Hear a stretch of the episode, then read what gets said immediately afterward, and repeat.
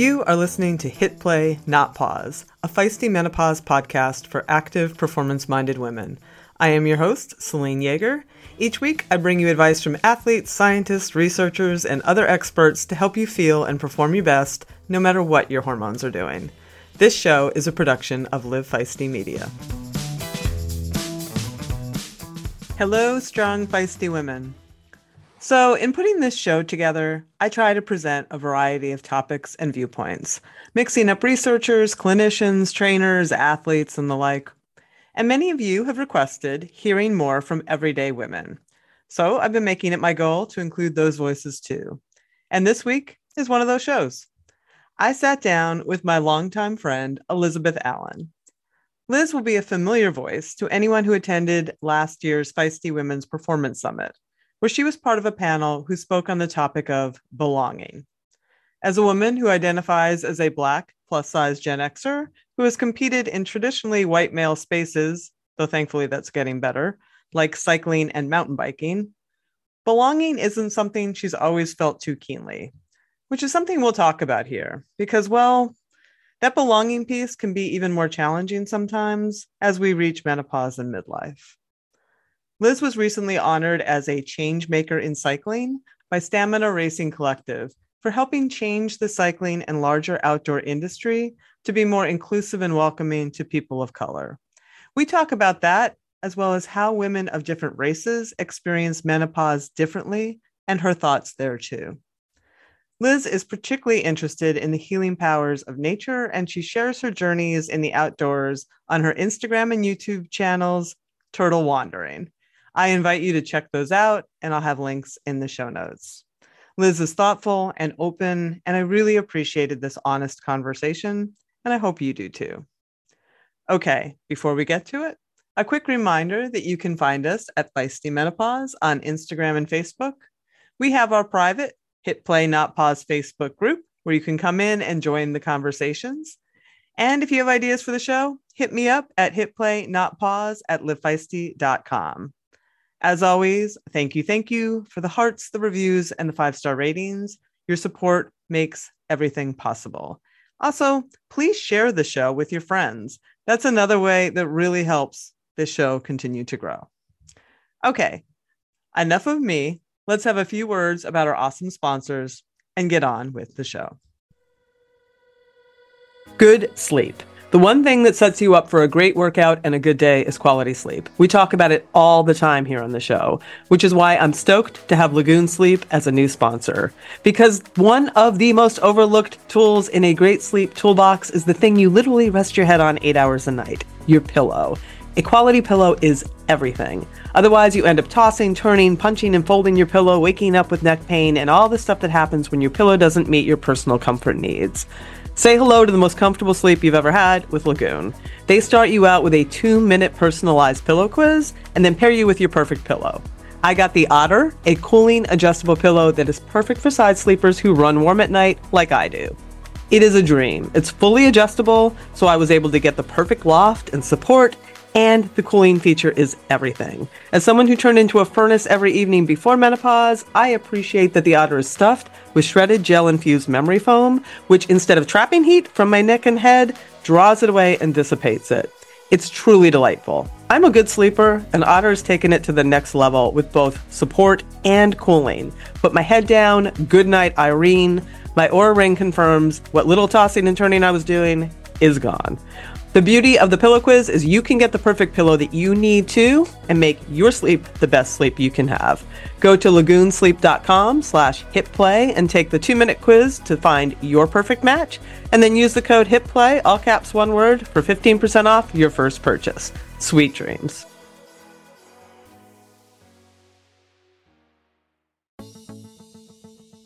For decades, running shoes have been researched, tested, and designed for men. Brands have relied on the shrink it and pink it approach to sell male shoes to female customers. That's why we are stoked to be working with Hedis. Hedis designs athletic footwear for women that elevates performance, safety, and style. Hedis has unlocked the science behind women's biomechanics through dedicated research and creates better shoes for women's performance. Some of Hedis' special features include a lower ankle collar to reduce rubbing on women's ankle bones, a breathable mesh toe box to allow for ventilation and accommodate female toe shape, a more narrow and reductive heel cup to reduce heel slippage and take pressure off the Achilles, a rounded instep that creates a snug fit through the middle to match the curvature of a woman's foot, and supercritical foam and a Pebax plate in the midsole to keep our legs going when the going gets tough. Hedis has three shoe models designed for different sessions the Alma Cruise for your long runs, the Alma Tempo for training days, and the Alma Speed for pushing the pace. I've been running in the Alma Tempos, and they are a pleasure to train in.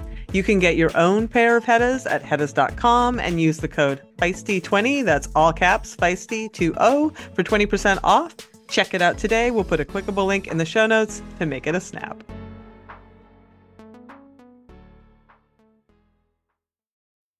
Musculoskeletal health is everything during menopause.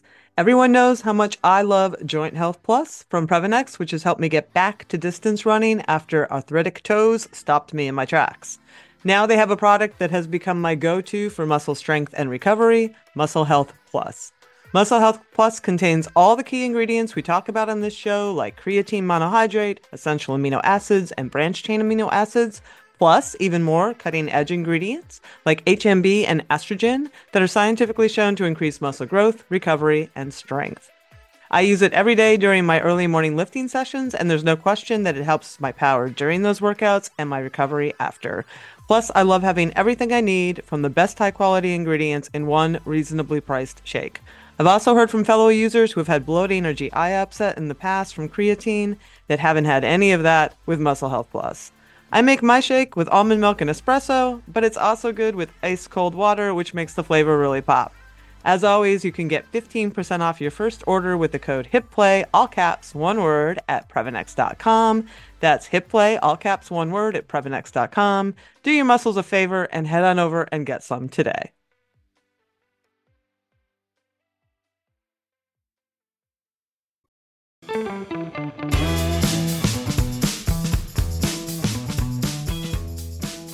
Hello, Elizabeth.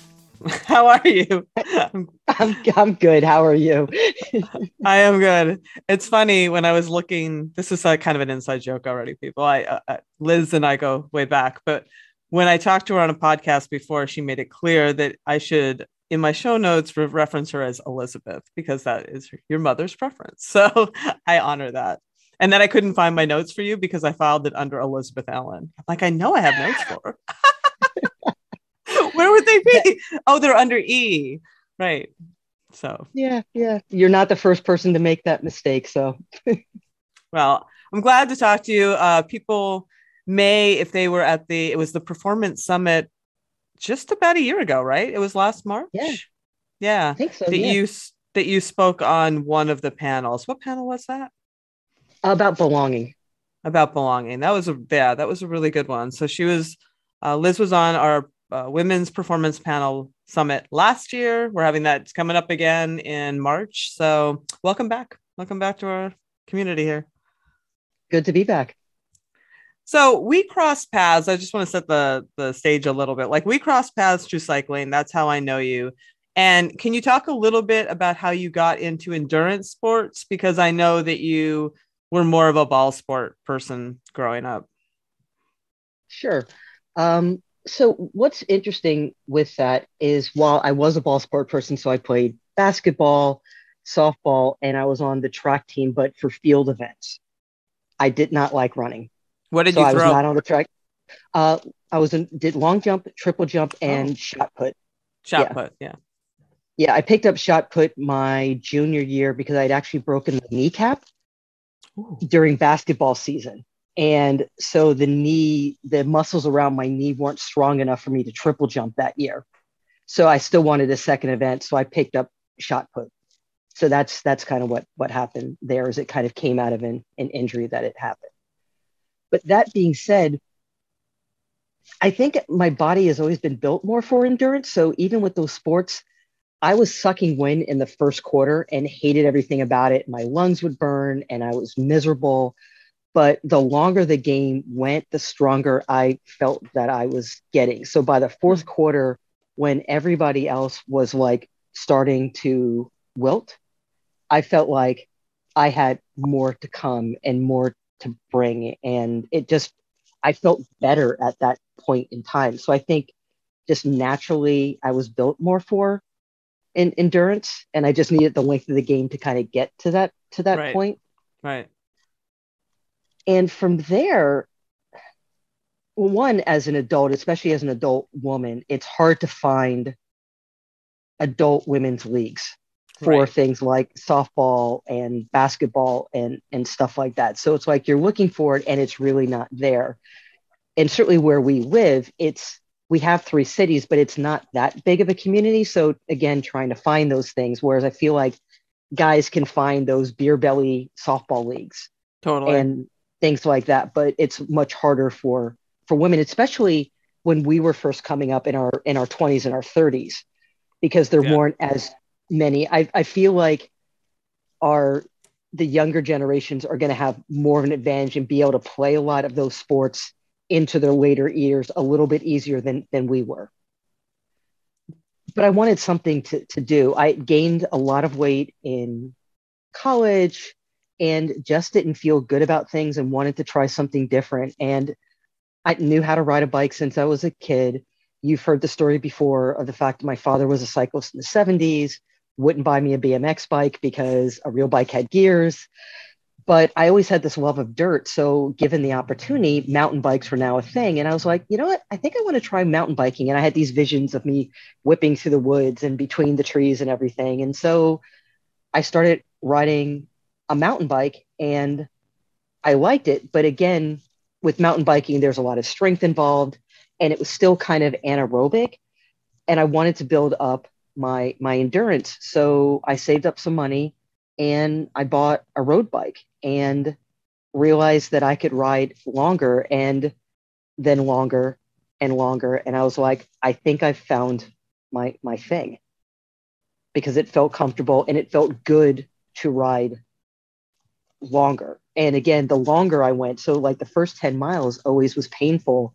But then my friends would be like dropping me and letting me catch up and stuff because I mostly rode with guys.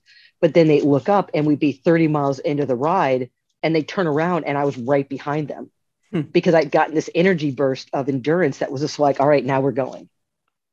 And so it just kind of it just kind of fit. But you did you didn't abandon that mountain bike because I've I've been at many races. You know, we we we crossed paths at a lot of mountain bike races. Oh, sure. I so I enjoyed it and I got decent at it. So I think I was a decent mountain bike racer because my handling was okay. I didn't have the speed that a lot of other people did, but I had the handling. So when you got to some of the rocky things, we talk about Pennsylvania, it's like Pennsylvania rocks, and you've got to be able to ride that stuff. And because I could pick those lines and do that, I had a decent amount of success despite the fact that I really was lacking the the speed. Right. Because- right. A lot of folks were slowing down, and I was able to basically be like, "On your left, here I here I come." Right, right. Yeah, that makes a lot of sense. Especially we we train and race and ride in such a unique place where it is like you have to know Mhm. how to ride the rocks, right? Or Right, right, not going you're But not that's going up- really much anywhere. right. But I was an absolutely terrible cyclocross racer because that was completely anaerobic. Oh yeah. there's you yeah, there's Yeah, there is no and yeah, that's a whole different beast right there. So Yeah. when when you spoke at the performance summit speaking of mountain biking, you told the Mm-hmm. story that day about the day you quit mountain bike racing. And Yeah. you know, I hate to make you relive that shit again, but I, you know, I do think the audience could benefit from hearing it because I'm sure there are others who have encountered that kind of attitude. Sure. So as I mentioned, I'd had a level of success, and so what had happened was I had to bridge up. I had to go up into the next category, which was going to be longer and everything else. And it was the first race of the season, so I was super nervous. I didn't necessarily understand like how to pace a longer race, especially since this was a lap race, and so I knew how to do that course like the back of my hand for one lap but I wasn't sure what it was going to be like for for two. So I was like trying to be cautious and not blow out my energy in the first lap and then completely gas out was was my fear. And I was probably about halfway through my second lap and I had heard a rider behind me, a male behind me saying rider back. And because of the early days of when I rode and I was slow, I know how to be passed. I can get past like it's my job. I have no problem. It's just a matter, it's just a matter of giving me a moment to look up the trail, figure out where's the safest place because I, I like to keep moving because I think a lot of times they just want you to get off the trail and you can just stand there. Right.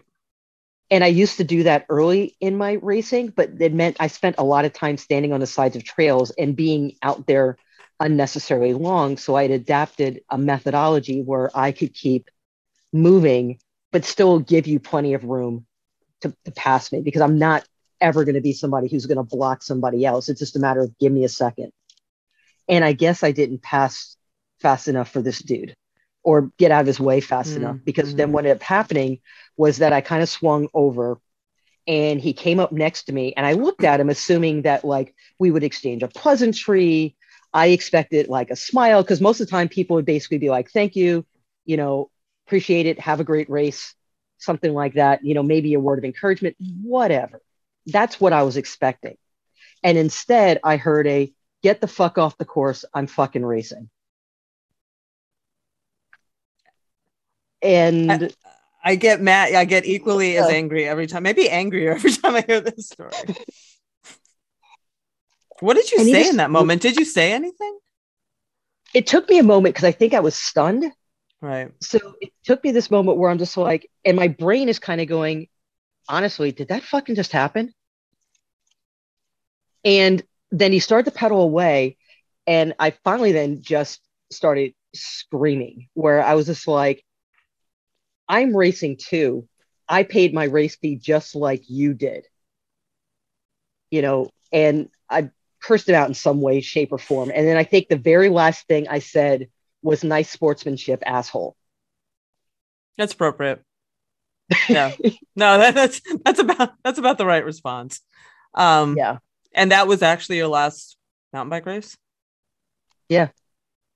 Yeah. Because between that and and I hadn't shared this at the at the conference, I'd run into another issue with two other male riders that were just kind of lollygagging around and were actually blocking parts of the trail because it never occurred to them anybody else was still on the trail.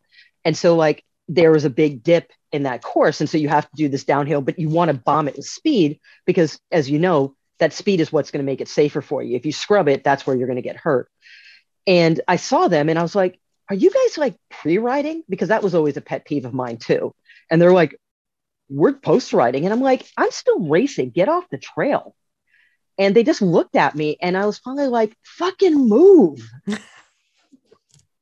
and they they finally moved and you know and i did that. And like the longer the longer i was out there as much as i get joy from racing and i get joy from riding if it switches in my brain then it gets dark really quick. And so it got really dark. And it was the first time i'd ever cried while riding a bike. Oh man. And i crossed the finish and i just thought to myself i'm done. This isn't fun anymore. I'm done I'm still so sorry that happened to you. Um, you continued to road ride though, correct? Because we yes. did some yeah. yeah. charity rides together yeah. and multi-day mm-hmm. events together. Um, yeah. and and you were recently honored by Stamina Racing Collective as mm-hmm. a change maker in cycling for helping change the cyc- change the cycling and larger outdoor industry to be more inclusive and welcoming of people of color.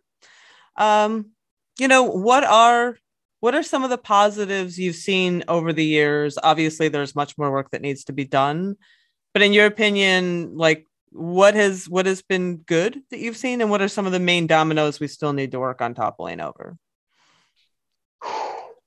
Because that's not an open question. uh, small ones. We're only asking small questions for this one. ab- ab- absolutely, we're not going. To. I mean, we talked before about like what and it was a lot of stuff that people wouldn't even think about. Like I interviewed you when I was still on the Paceline podcast, mm-hmm. you know, which is a cycling, and you were just like, you know, helmets fitting on black hair, you know, like things that yeah. just uh, n- yeah. nobody in those design rooms ever thought about. And like, has that gotten better? Has I, you certainly it looks it looks to the untrained eye out here like things you know there's more representation and there's there's things are happening but i'm wondering what it looks like inside. So i think yes in that there's a, a greater awareness and a recognition. And so i think those are two very different things. I think the awareness is kind of going wait a minute we don't have much diversity going on. And maybe we need to look into that and we need to deal with that and kind of address what are some of those issues that might be be going on and the reasons why. And then there's the recognition piece which is kind of the and what are we going to do about it?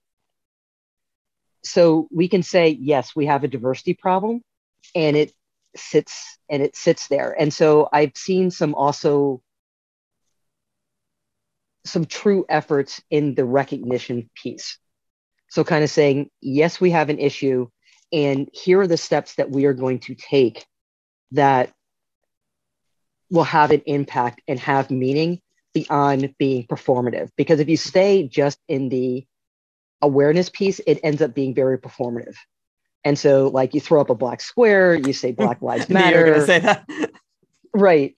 And you know and that's kind of the the the end of it. But then you look up and you go okay so it's a year later and what has has changed? You know and one could say that not only diversity in regards to things like race but also for like bigger bodies. Because you know i'm also not a small woman and depending on where i am in that scale of not so smaller and you know and back and forth but plus size cycling clothing.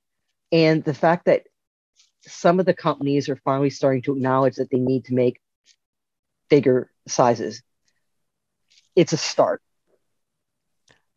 I have a i have a question i'd love to intersect in that like because i think Absolutely. about this a lot. I would think i think about this a lot. Like mm-hmm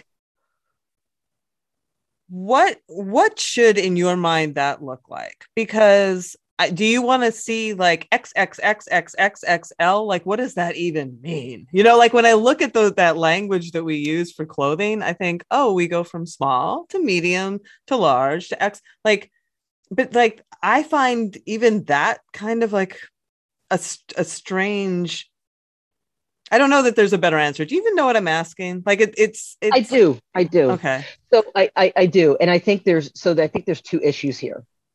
One, there's how the sizing is is set up. In that, even a two X in some of these sizes, when you equate it to women's pants sizes, which women's clothing is problematic on so many different levels, that could be its own podcast episode, right? But looking at that and the fact that for some companies, their 2XL is a women's size 12. Totally.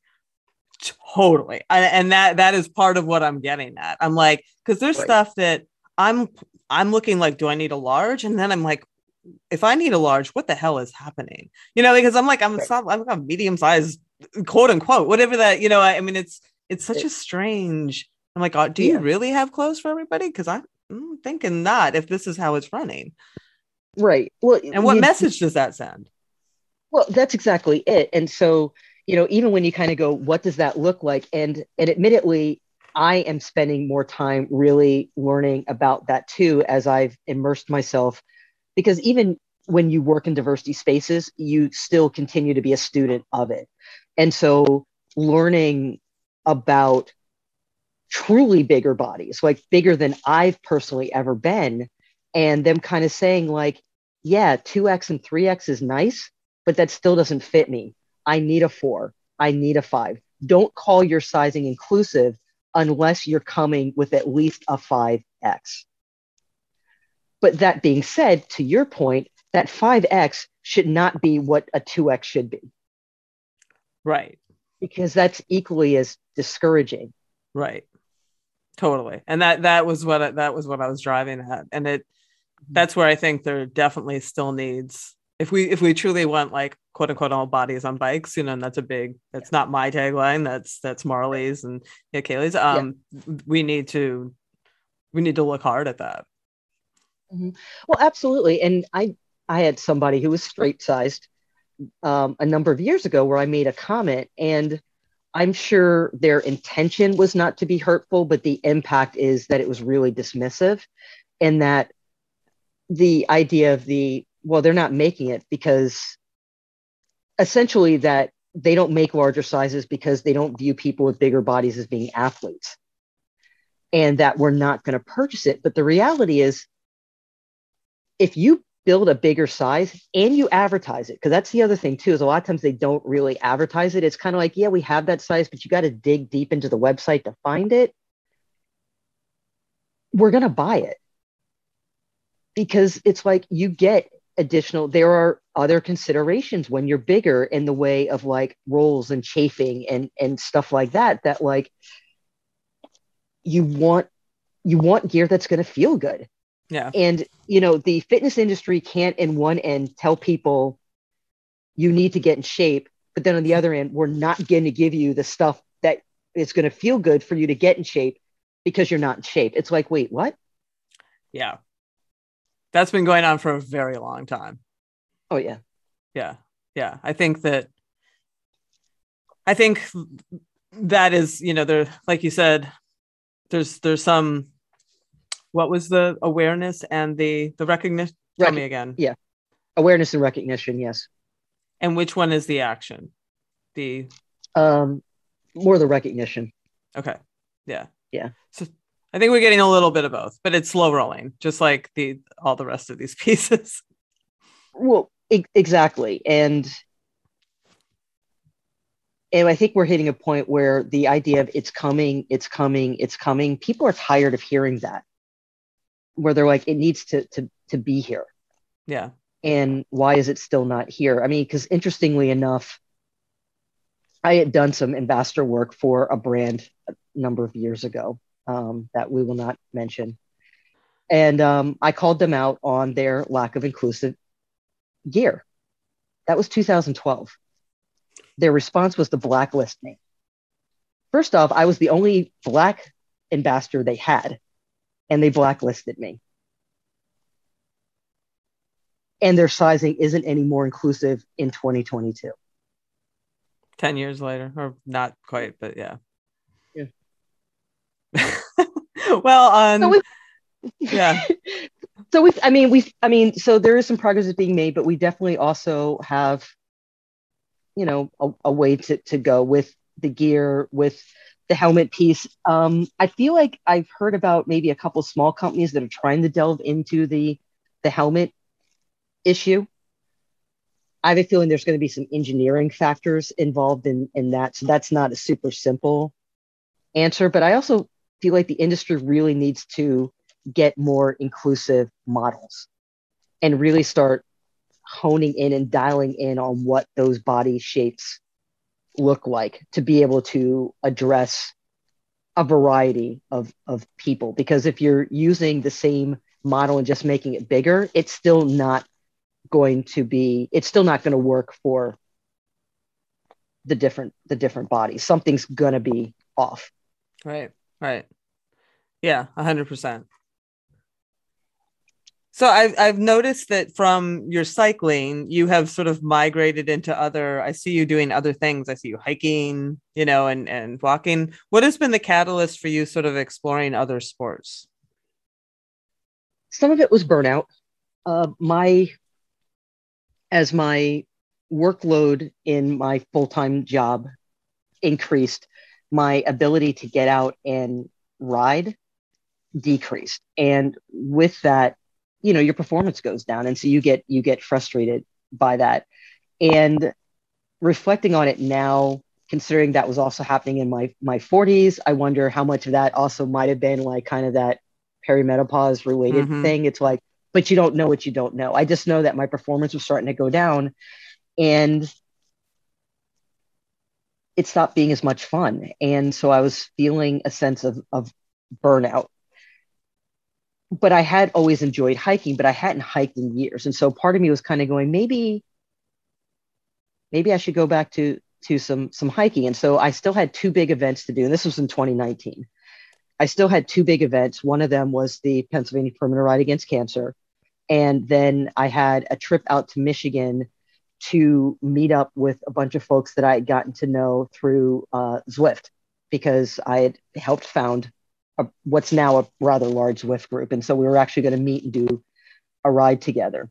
And so I was like, I just got to get through Prac.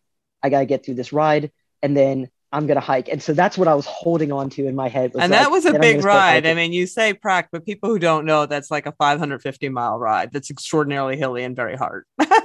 like, let's be clear. Yeah. yeah. And that one was extra special and brutal. Oh, is that the one that it rained a lot? No, that was the one 2017. Okay. That was, that was very hard. It was too. the, yeah, that one was hard because it rained and that was more winter gear than I've ever worn in July in my life. Because yes. it also was cold. so cold. We were in New Hampshire. That was brutal. That was really hard. Right.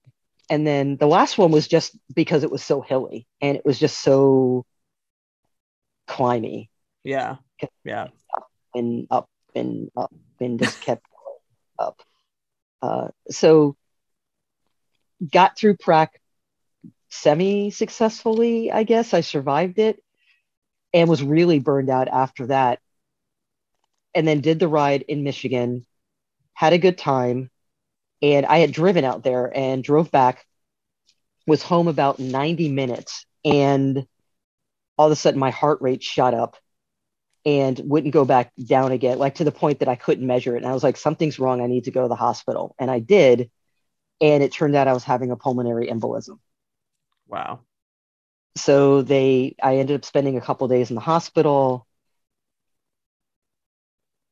And so part of the treatment of that is that they put you on a blood thinner for three to six months. And so during that six months, they were like, you can't ride your bike because you can't fall. Right. You'll bleed out. Exactly. They were like, mm-hmm. if you fall, especially if you hit your head, you have to go to an, you have to go to the hospital.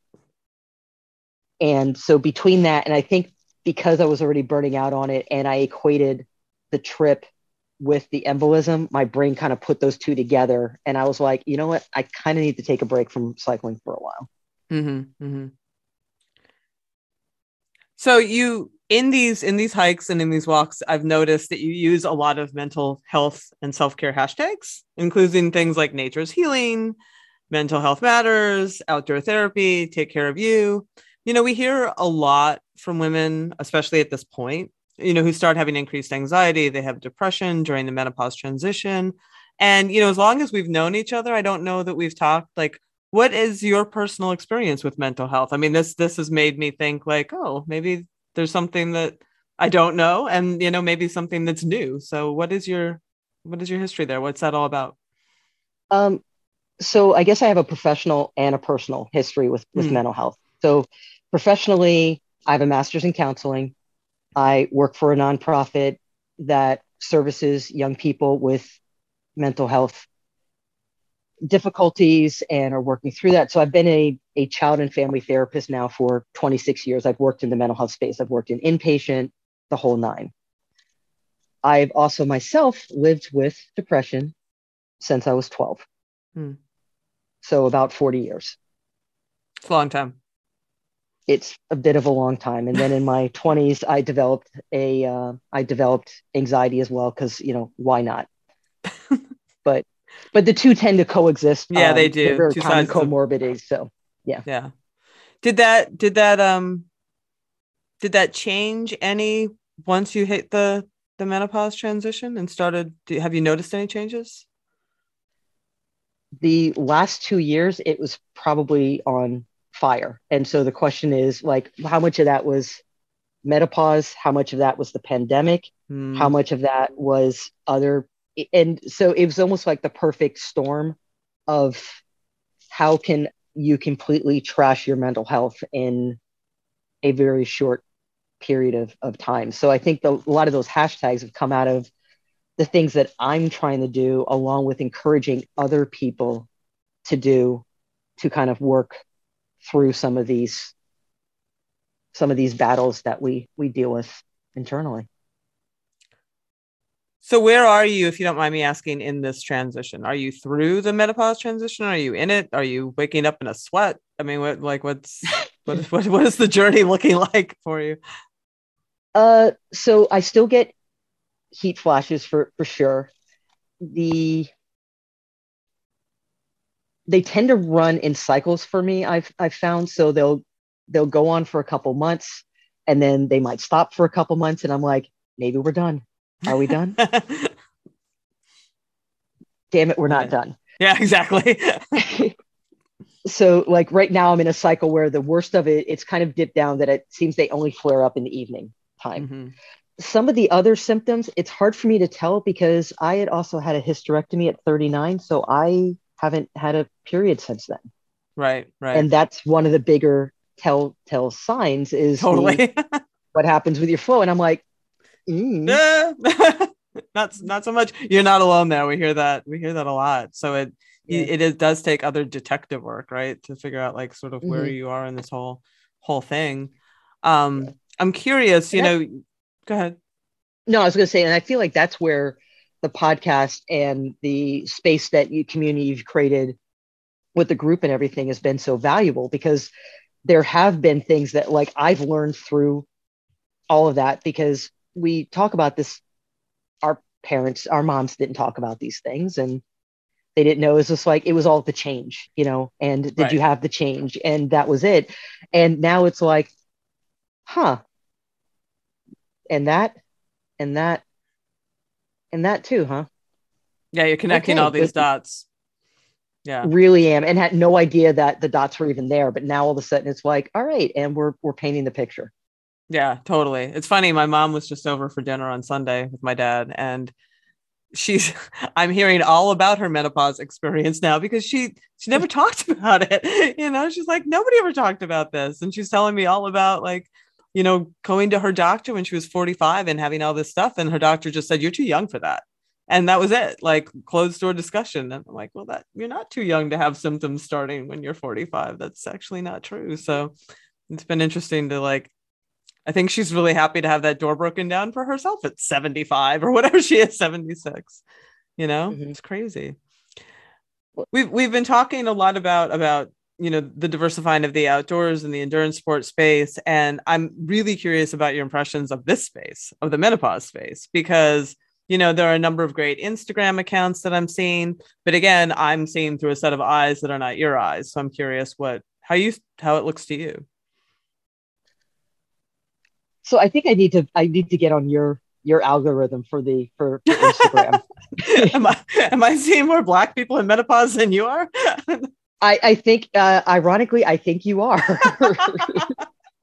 so I clearly I've got this group of people that uh, that you know about and I don't. So we need to we need to figure out where where they where they are and maybe make an introduction of, of some of some sort. I think the encouraging part though is the fact that it is being talked about and not only talked about but like owned as in this is okay and let's yeah bring it and there's an excitement to that, which is yeah. really positive and refreshing and so encouraging, not only for us, but then I think about those coming after us.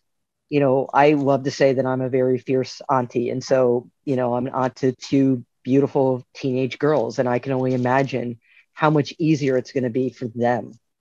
Totally. In 30 you know 25 30 plus i can't even imagine i honestly can't yeah. envision it it's like a whole mm-hmm. is you know it's i mean there's still going to be a lot of bullshit let's be clear that lasts a long time right but I, there's the world will look very different and the, and how they how they experience all of this all these stages is going to be very different no no question about it you know it's interesting there's been you know there's been some early research that i've looked into because we you know you talk about like the culture and how the culture even affects like how we all experience menopause. You know, that's sort of been pretty well documented that different cultures experience it differently.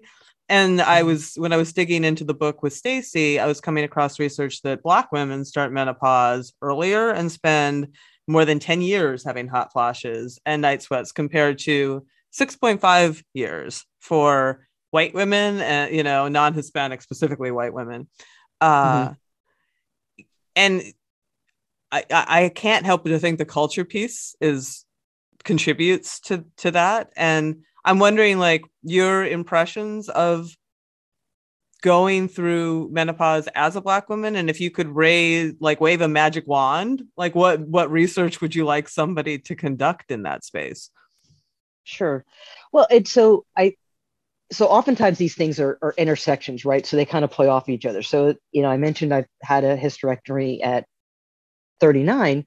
Well, the reality is by between the ages of 18 and 35, 6% of white women might have fibroids, which is the reason why I had the hysterectomy. Over 30% of Black women have had them.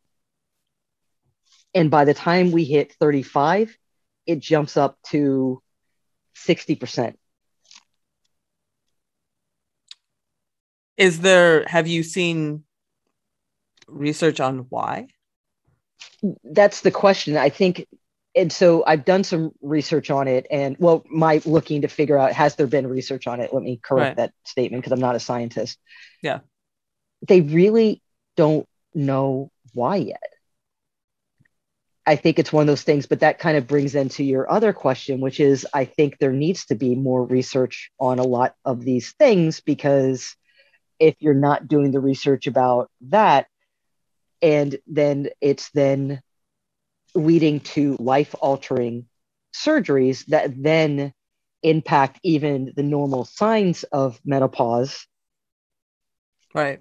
it kind of it kind of all becomes almost like a, a, a full circle piece. So if i could wave a magic wand i would like to see more research on again a more diverse population. And but to have that happen researchers and groups would have to be more willing to do things like for instance pay participants. So the one study i was reading was talking about the fact that sometimes it's easier to get participants that are middle-aged white women due to the more often being maybe like a stay at home mom. And it's so they can do these things during the daytime and they don't necessarily need the income. And whereas when you get to women of, of color and so not just black women but then also like latinx women those are not as as possible. And there are other considerations and if you make it better for them you make it better for everybody because it's it's like anything where if you finally start helping underrepresented groups, it's going to help the majority as, as well. Like that's a secondary help, but then that's also going to help the, the white working mom who wants to do this research but can't afford to pay for a babysitter while they go do it. You know, but really doing that research and digging into what does this happen and then being able to maybe break it down better ethnically. So, what happens for Black women? What happens for Latinx women? What happens for Asian women? Mm-hmm what happens for native and indigenous women mm-hmm. and really kind of looking at those pieces and then if you really want to take a deep dive into intersection what does potentially menopause also look like for maybe trans men or non-binary folks like if you really want to go and blow it out there but you have to be open to wanting to look at all those diverse populations. And I think it's too easy for researchers to basically be, I need 100 folks. I oh, got totally. 100. Yeah, no, totally. And it's interesting that same study that I was re- referencing earlier, I found two. And one of them actually did, uh, it did not go as far as, as trans men or into any binary, you know, it didn't, it didn't touch that area at all, but it did, uh, it was very inclusive in that it was every race I could have imagined, you know, and it had like they re- like when they reach menopause. So it was interesting, but it didn't. It was just statistics on that, right? So it doesn't really tell much. I mean, it tells a story in that you're like you can see there's differences in these populations, but then, okay, you know, where do we where do we go from there? Can we answer the question why and what to do about it? And there, you know, there's not much more there. So yeah and and you know we're talking about we've just really finally started studying women in general in medical spaces. You know when you talk about cardiology and all that i mean we've talked about that on the show like my god you know we've just finally and let alone menopausal women. So um, i do think that that is a knockoff benefit of having more people like us talking about all this stuff is this uh, re- raising that awareness that we're here you know and that that there are people who care about this stuff and there's people who want to mm-hmm. talk about it so um, it's been a, it's been eye opening on the show having people in the research space going, huh, we never have looked at that, have we? You know, and like, you know, they're just they're they're so in that world that it just hasn't even occurred to them like, wow, we haven't looked at this population in sport. You know, so when I was talking to the cardiologist, she was like, they've never talked about menopausal athletes at their sports cardiology conference. I'm like, oh, well, cool. Maybe you should.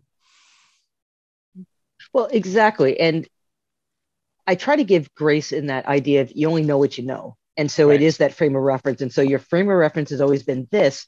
That's where you're always going to be focused. And so I think that's where you need folks to kind of to start shaking stuff up. And you know, also really paying attention when folks are saying things because I think it's too easy to kind of blow that that off. And kind of say, okay, they're just being a troublemaker or nothing is ever good enough for you you know kind of that no good deed. And i and i think about even what you've spoken about in the past with the whole concept of what kind of ended up being the catalyst to this of the forgotten athletes. And the fact that there was this group of women that kept saying hey what about us right but it would have been very in theory i mean obviously you had a stake in the game because you were of right. the of the age but it, it would have been very easy for you or Dr. Sims or somebody else to basically be like, eh, like that's that's not our thing. That's not really what I'm focused in. I'm not interested in that. Somebody else can do that. They need to be happy that we're doing any research at all. And that's oftentimes what has happened. So the fact that there are now people that are hearing it and then kind of saying, you know what, we need to address that. That's encouraging for sure. Totally. Yeah, I, I agree with that. And I I take I take any win I can get. you know, in this, I uh, I take any win I can get. Yeah. So before before we we I let you go, I, I definitely want to talk about Turtle Wandering, um, which is your YouTube and your other channel which is the tagline is diversifying and demystifying the outdoors, dismantling isms, building our mental health, and drinking great coffee. Um, you know, and I have to say, when I first saw this, my my initial act- reaction was literally, "Holy shit!" Liz started a YouTube channel because I, I just like I think of you as like maybe I'm wrong. I think of you as kind of introverted, like and I I am surprisingly people don't realize like I'm pretty introverted even though I seem very extroverted. Um so what inspired you to put yourself out there like this? You know, like is it this part of life that you're just like, ah, I don't give an F. I'm gonna like, you know. I, I think a little bit. So you're you are correct. I very much am an introvert, although I am in extroverted roles, even professionally. I teach people for for a living. I organizational development person, so I train folks and stand up in front of people and, and talk about stuff. But then I'm like, yeah, I kind of want my quiet little space. So I am an introvert, and I've also got shy shyness tendencies. But I also love photography and mm. I always always have. It's it's another one of those things that my father shared with me was a love of photography. And so I've always enjoyed taking pictures. I also happen to have a bachelor's in broadcast journalism. So mm. video was always a interest of mine as as well. And so some of this kind of came out of the, the pandemic as well. So we looked up and the world shut down, you know, and all of a sudden everybody was done. But the big thing everyone kept saying is that the outdoors, this is a great time to get outside and let's go do things. Right. And And I looked at that, and it just happens where I live. I live across the street from two very nice city parks. And so I was like, I'm just gonna go outside and take a walk after after work because it's like we really didn't know what was going on. Everybody's anxiety was really high, and so it was easy to kind of say, you know what, it's a nice day. I'm just gonna go out and take a walk. And while I was doing that, I was really trying to harness harness and hone in on what I saw was beautiful because I felt like there needed to be something that was still beautiful in what was going on that felt so chaotic and scary. And so I just started taking these pictures and then I started putting them on my personal social media. And I was getting a lot of really good feedback about it. And folks were like, Have you ever thought about like creating a blog or a vlog or something? And I was like, Hmm, hmm maybe. Because I've also been encouraged to write a book at one point. My mother still wants me to write my great American screenplay, maybe one day. but I thought about it. I was like, you know what? Maybe a YouTube might be kind of fun to, to do with the idea being that through my lens, I can hopefully, one, people can see themselves maybe in some of the things that I can do, or they can be encouraged or motivated to try some of the things that that I'm I'm doing. I'm going to break down some of those pieces that make it seem so big and lofty because it doesn't have to be a grand adventure. It could be your adventure could be at the park. Right. And through this, hopefully it allows people to, to feel better. I mean, there are studies that have said even 20 minutes a day outside improves mental health. And so you don't need a lot of time. And maybe, again, for somebody, for whatever reason, including maybe a disability or something, maybe them just being able to sit out on a porch and feel the sun hitting them can still just be so life giving and such a beautiful experience. And so that's kind of what I wanted to to do. And I mean, we're not not gonna lie, it's it's still kind of scary putting myself out there, but there is that part of me that's just like I, I joked with somebody that I turned 50 and somewhere along the line the F's kind of started to go, yeah, I don't care. And you know, I just looked up and folks would joke by say, I'm like, I don't care. I'm 50 now. Yep. what do you do about it? I'm 50. No, that's a, you're not alone. It's, it's one of the joys of that. Like you're just like, mm, yeah. And not realizing that that was a phenomenon. Like, I just kind of was like, yeah, I'm 50 now. I don't care. Whatever. No, that's great. It. And yeah. And you, you've expanded like your own you know, you took up stand up paddleboarding a little bit, or at least got a stand up paddleboard, and that you know that was your own adventure. I mean, it's it's sort of you know we talk about sort of fi- finding other avenues and trying new things at, at this point too, because you know sometimes you reach a point where you're getting frustrated and you're not getting the same results in the sport that you've always done or whatever and like all of a sudden you try this other thing and there's nowhere to go but up and it's kind of cool and you know it's been it was kind of fun to see you out on a paddleboard I, I love it. yeah, I, I, know you do. And so when I had an opportunity to, to try paddleboarding, where it's like you know you pay a small fee and they loan you the board and they take you out, and the time when we done that, I actually was really having a rough time with my anxiety and my depression and everything, and that was the calmest I had been since my trip to Hawaii, which happened right before the pandemic. And I was like, this feels so good. There was something just so calming and meditative about being out there. And it just happened that it it rained a little bit while we were out there. But then when it stopped, which felt really kind of cool, but then we turned around, there was the most amazing rainbow. Oh wow. And someone actually captured a, a picture of it. So there's this picture of me and the person that was leading the thing looking behind us to see this incredible rainbow. And I was like, I cool. think I found another sport. Yeah, I saw that. I saw your post and I thought it's it encapsulated what I love so much. Like the first time I went out, I have never felt that immediate and palpable of a calm washing over me ever. Like I, as soon as I sort of drifted out under the water, I was like, it, it just felt like something had just drained in a good way, right? Like, like all that negative energy just sort of drained out of me and I was like I this I need this in my life like always. Yeah, it's it's almost hard to put into words. Yeah, it really is. You know. But it's just yeah, it's just so calming and peaceful and joyful but not in a euphoric joyful way. Right. It's a very calm joy that I hope everybody gets to experience it at some point in their life because it's a unique thing, but it's also a very beautiful thing all at once. Yeah, I 100% agree with that. Well, this has been delightful. Is is there anything that we uh, have not talked about that you thought that you would like to leave our audience with?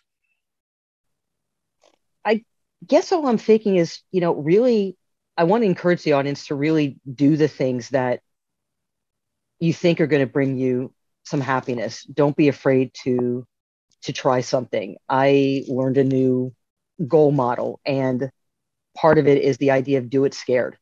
So, mm. You know, don't let those things that make you nervous or hesitate, put yourself out there and give it give it a go because we've only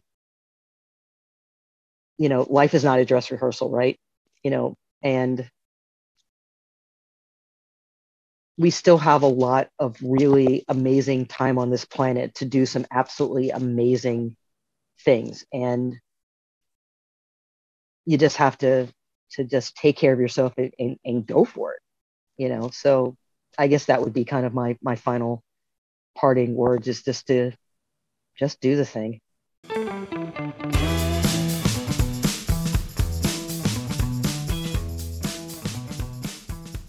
Okay, that's our show. Join me next week when I sit down with Molly Downey, a dietitian and nutritionist who specializes in glucose control, metabolism, and weight loss. She works as a nutrition manager at NutriSense, and we dive real deep into all things blood sugar control, menopause, and glucose monitoring. You won't want to miss this one. So come on back next week. And until then, as always, you know what to do stay feisty.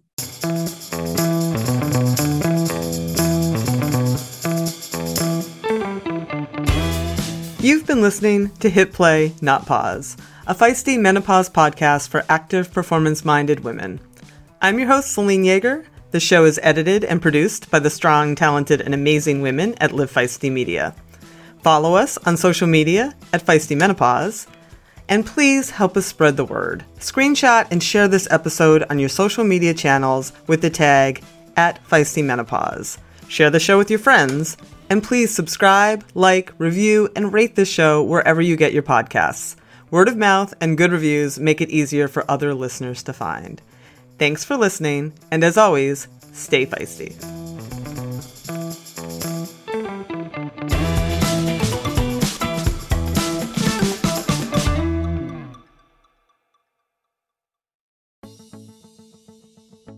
As a lifelong runner and cyclist, I am stoked to announce that Tifosi Optics has come on as a podcast sponsor.